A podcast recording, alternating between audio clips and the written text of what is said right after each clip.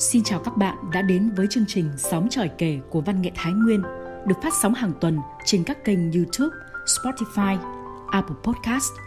Đừng quên ấn nút đăng ký theo dõi kênh Sóng tròi kể của chúng tôi ngay bây giờ.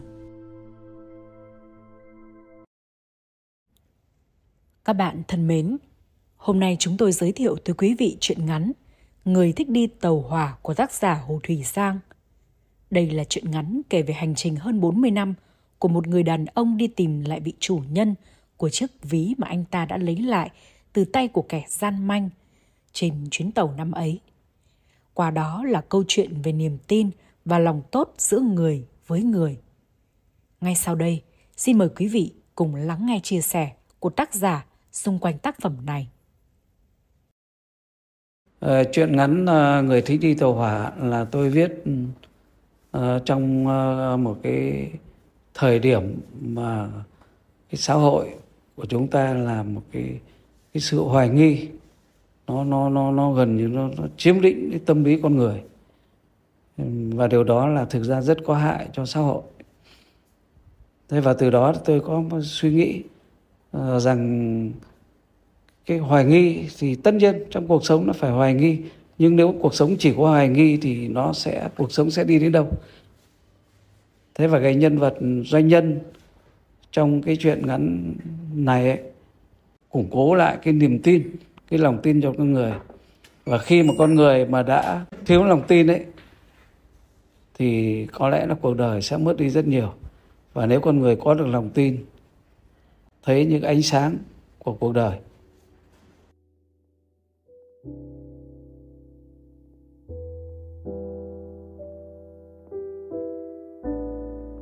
Mua xong vé tàu hòa Tổng Giám đốc Quang Phát thả mình trên chiếc ghế sắt ngồi đợi tàu.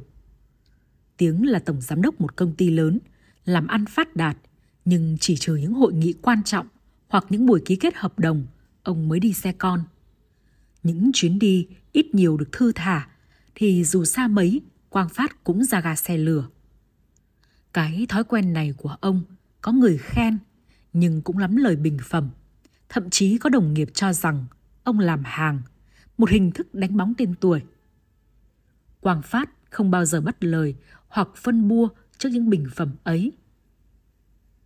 Quang Phát nhìn quanh, nhà ga quang đãng chỉ khoảng hơn chục khách đợi tàu. Ông cảm thấy hơi khó hiểu vì sao ngày hôm nay người ta lại ít chọn giao thông đường sắt. Tuy có phần hơi chậm về thời gian một chút, nhưng đi trên những chuyến tàu hỏa rất yên tĩnh, thoải mái, lại không bị tật say xe hành hạ. Chẳng lẽ nền kinh tế thị trường bắt người ta phải vội vàng, gấp gáp đến vậy sao? Quang Phát không cho điều ấy là hợp lý. Về thăm quê lần nào, Quang Phát cũng đi tàu hỏa. Vì thế cứ khoảng một năm, ông lại gặp một cái nhà ga cũ kỹ này ít nhất một lần. Ông cảm thấy nửa buồn, nửa vui, vì thấy đã mấy chục năm nay mà nhà ga dường như không thay đổi là bao. Vẫn là dãy nhà cấp 4 thấp lè tè, mái ngói rêu phong, trong phòng đợi, chỉ trừ mấy hàng ghế gỗ xù xì, long chân ngày trước được thay bằng một loạt ghế sắt, còn lại vẫn y như cũ. Quang Phát chợt phát hiện ra vị trí mình đang ngồi lúc này cũng chính là vị trí ông đã ngồi đợi tàu trong chuyến đi đầu tiên cách đây hơn 40 năm. Trên chuyến tàu ấy, ông đã có cuộc gặp gỡ, nói chính xác hơn là cuộc va chạm với một người mà cho đến tận hôm nay ông vẫn chưa biết tuổi biết tên. Cuộc hội ngộ vô tình ấy, dù chỉ thoáng qua như một cơn mưa bóng mây, nhưng dường như vẫn còn răng mắc đến tận bây giờ.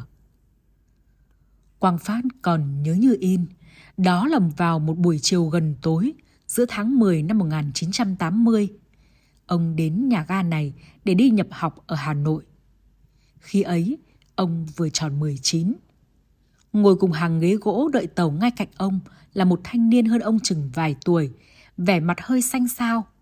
Người thanh niên như không để mắt đến xung quanh, tựa lưng vào thành ghế, đôi mắt nhắm nghiền đầy mệt mỏi. Quang Phát quan tâm.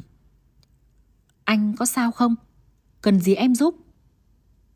Người thanh niên khẽ hé mắt nhìn Quang Phát, kéo chiếc túi sách vào lòng, vẻ nghi ngại khẽ đáp. Không, chỉ hơi chóng mặt.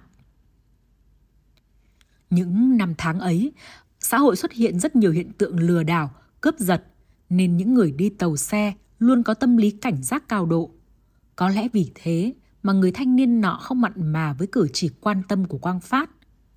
Qua thái độ đầy cảnh giác, nghi kỵ của người bạn đi tàu, Quang Phát hiểu mọi chuyện, nhưng vốn là người thiện tâm, anh không lấy đó làm phiền lòng. Quang Phát vào quầy bán vé mượn được hộp dầu con hổ. Với kinh nghiệm học được từ người mẹ làm y tá, anh vừa xoa dầu lên trán, lên thái dương người bạn mới quen, vừa làm động tác mát xa một cách thành thạo.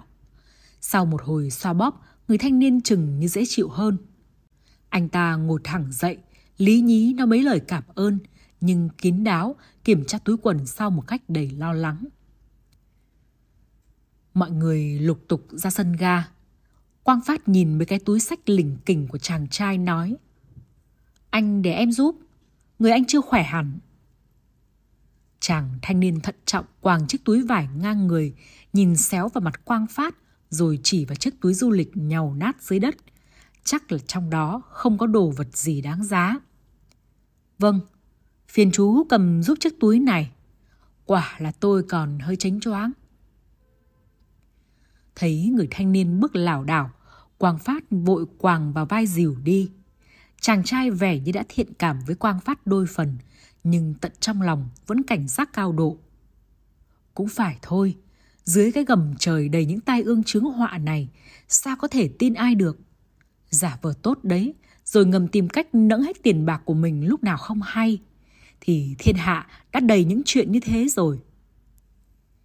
Hai người chọn một chỗ đứng ở một toa đen. Ngày ấy, đi tàu tìm được một chỗ đứng đã là may mắn rồi. Anh đến nhà ga nào? Thấy người thanh niên quá kiệm lời, Quang Phát cất tiếng. À, tôi và trong Nam làm ăn, mong kiếm miếng cơm thôi chú ạ. Trời lúc này đã bắt đầu sập tối. Chàng trai gục đầu vào thành tàu. Có lẽ anh ta vẫn chưa hết cơn choáng. Bỗng Quang Phát nhìn thấy một bàn tay thoáng lướt nhẹ qua túi quần sau của người thanh niên. Lập tức, Quang Phát hiểu ngay đó là hành động rạch túi rất điêu luyện của bọn lưu manh thời bấy giờ. Như một con mèo hoang, cái bóng đen vụt nhảy xuống tàu. Không kịp hô hoán gì cả. Lập tức, Quang Phát vội nhào theo. Chạy một quãng xa, Quang Phát mới đuổi kịp tên cướp. Quần nhau một hồi, anh lấy lại được cái ví, nhưng cũng bị tên cướp đâm một nhát dao nhẹ vào cánh tay. Anh bịt chặt vết thương, quay trở lại sân ga. Nhưng lúc này, con tàu đã lướt trên đường sắt, bỏ lại anh cùng chiếc ví của người bạn mới quen. Quảng Phát buồn bã mở chiếc ví ra. Số tiền không quá nhiều, nhưng rõ ràng với hành trình dài ngày vào tận miền Nam mà bị mất chắc chắn sẽ gây cho chủ nhân của nó rất nhiều khó khăn. Quang Phát dịn mồ hôi khi chợt hiểu rằng với con người mang nặng tính hoài nghi, nhất định anh bạn nọ sẽ nghĩ thủ phạm lấy chiếc ví chính là mình. Quang Phát buồn giàu cất chiếc ví vào túi, mong có một ngày trả lại người mất. Đã hơn 40 năm, trải qua bao thăng trầm, từ một cậu sinh viên 19 tuổi, Quang Phát đã trở thành tổng giám đốc một công ty cổ phần hàng đầu của tỉnh. Tiền có thể sống nhiều đời không hết, nhưng ông vẫn luôn giữ bên mình cái ví ngày xưa cùng toàn bộ số tiền, không suy xuyển một đồng. Như đã nói, và những chuyến đi được thư thả, Quang Phát luôn đến ga tàu hỏa, bởi vì ngoài những lý do được thư giãn, thoải mái, trong ông còn có một hy vọng, đồng thời cũng là một niềm tin sắt đá là sẽ có một xác suất ngẫu nhiên nào đó được gặp lại người mất chiếc ví. Điều ấy giống như mỏ kim đáy bể. Nhưng hơn 40 năm qua, chưa bao giờ ông từ bỏ niềm hy vọng và niềm tin ấy. Những chuyến đi như thế Quang Phát luôn bỏ chiếc ví vào ngăn phụ trong chiếc cặp số. Con tàu chạy bằng dầu diesel lướt trên đường sắt một cách êm du. Chẳng bù cho ngày xưa, khách đi tàu mặt mũi bám đầy bụi than. Tàu dừng lại ở một nhà ga. Một người khách độ ngoài 60, quần áo sọc sạch đến ngồi vào hàng ghế đối diện với Quang Phát. Quang Phát nhìn sững vị khách vừa đến, bỗng người bừng lên một linh cảm mơ hồ hơn 40 năm với bao thay đổi rồi, nhưng cái ánh nhìn của vị khách vừa lên tàu đã làm Quang Phát sửng sốt. Đúng rồi. Đúng là cái ánh mắt rừng rưng đầy vẻ hoài nghi ấy. Khi vị khách khẽ vuốt mái tóc lòa xòa phía trước để lộ ra cái mụn ruồi to giữa chán thì Quang Phát đã chắc như đinh đóng cột. Quang Phát cố nén hồi hộp, khẽ kêu lên. Có phải là anh không? Vị khách ngỡ ngàng, ngoảnh nhìn xung quanh rồi nhìn Quang Phát với vẻ ngây ngô. Hình như anh hỏi tôi. Vâng, anh có phải là người hơn 40 năm trước ta đã gặp nhau ở nhà ga lưu quan? Vị khách vẫn ngẩn mặt. Hơn 40 năm trước? Nhà ga lưu quan? Tôi tôi không hiểu. Quang Phát gợi ý. Cái ngày anh lên tàu vào Nam kiếm việc ấy, và anh đã bị mất chiếc ví.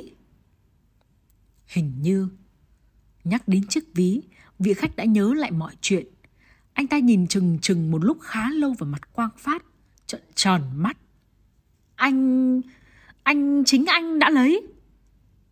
Quang Phát khẽ cười. Không, anh nên bình tĩnh lại, nghe tôi nói.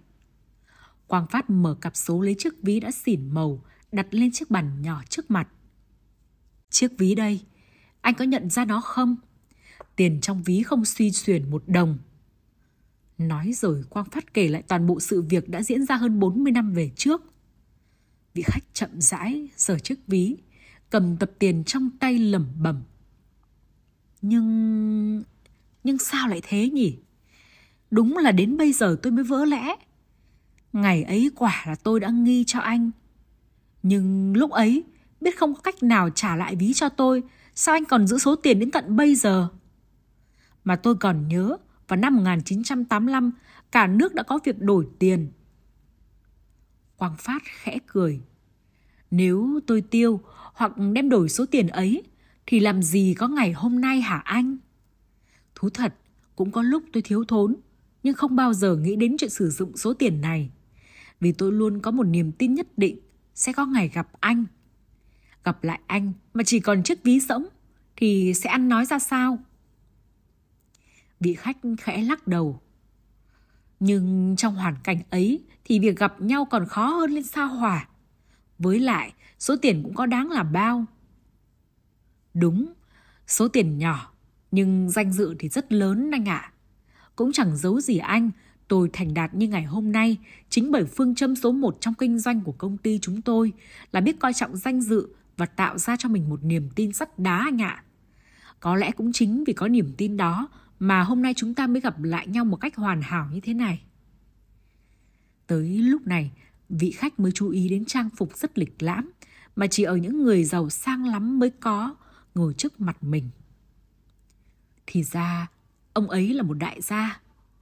Vị khách thầm nghĩ và khách thở dài buồn bã về số phận của mình. Là một thợ kim hoàn rất giỏi nghề, nhưng không hiểu sao làm cho chủ nào cũng chỉ được một thời gian ngắn là ông lại cảm thấy không còn tin nhau nữa. Lại gặp bao nhiêu chuyện rắc rối, lại chia tay. Trong ông luôn có một cảm giác bị người đời lợi dụng, chiếm đoạt, nhìn đâu cũng thấy lừa đảo. Ông không còn lòng tin với bất cứ một ai. Hơn 40 năm vật lộn, mặc dù tay nghề chẳng thua kém bất kể một tay thợ lành nghề nào. Nhưng cuối cùng khi trở về quê tay trắng, vẫn hoàn tay trắng. Giờ đây, ngồi trước mặt ông kia chính là cái thằng danh con ăn cắp ông đã từng nguyền rủa, đã từng làm ông ôm mối căm hận suốt hơn 40 năm qua. Có điều lúc này, hắn đã làm mọi suy nghĩ trong ông hoàn toàn đảo lộn. Thì xa, ở đời vẫn có những người có lòng thành thật và từ tâm hiếm thấy. Bây giờ, cái ví không còn cần thiết với anh nữa, nhưng vẫn nên giữ nó như một kỷ niệm cuộc đời phải không anh? Giọng nói của Quang Phát làm vị khách giật mình quay về hiện tại. Ngẫm nghĩ hồi lâu, vị khách khẽ khẽ hỏi. Vâng, tất nhiên rồi, tôi còn phải giữ nó vì cả sự sám hối nữa. Bao năm tháng tôi đã sống trong hoài nghi và thù hận. Đúng là con người. Khi đã mất đi lòng tin thì cũng mất đi tất cả anh ạ. Bây giờ tôi mới hiểu vì sao trên đường đời tôi luôn là kẻ thất bại. Quang Phát khẽ thở dài. Giá như ngày ấy tôi lấy được chiếc ví và quay lại con tàu sớm hơn một chút thôi, thì có khi mọi sự sẽ khác. Giọng vị khách bùi ngùi. Không đơn giản vậy đâu anh. Mọi sự đều do tôi thôi, cũng bởi cái tính tôi luôn hoài nghi. Quang Phát nhìn vẻ bơ phờ, nhàu nhĩ của người 40 năm trước, có vẻ như đoán định tất cả. Ông khẽ hỏi, tôi mạn phép xin được hỏi nghề chính của anh là gì? Vị khách buồn bã trả lời, nghề kim hoàn anh ạ. À. Chẳng giấu gì anh, tôi giỏi nghề, nhưng chuyện làm ăn chưa bao giờ thành đạt. Quang Phát reo lên, trời, vậy là tôi gặp may rồi.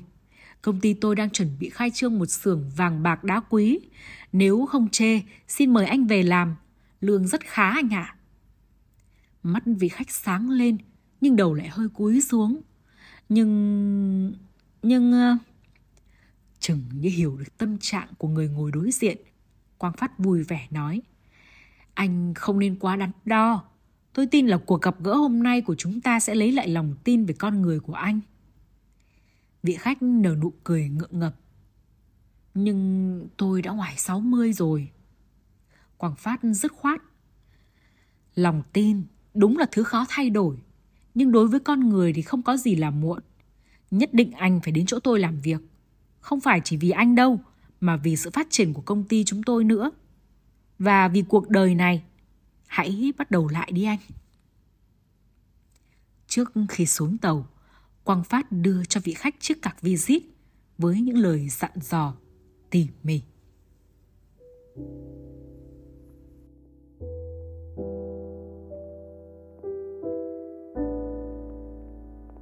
Các bạn thân mến, chương trình đọc truyện của chúng tôi xin tạm dừng tại đây.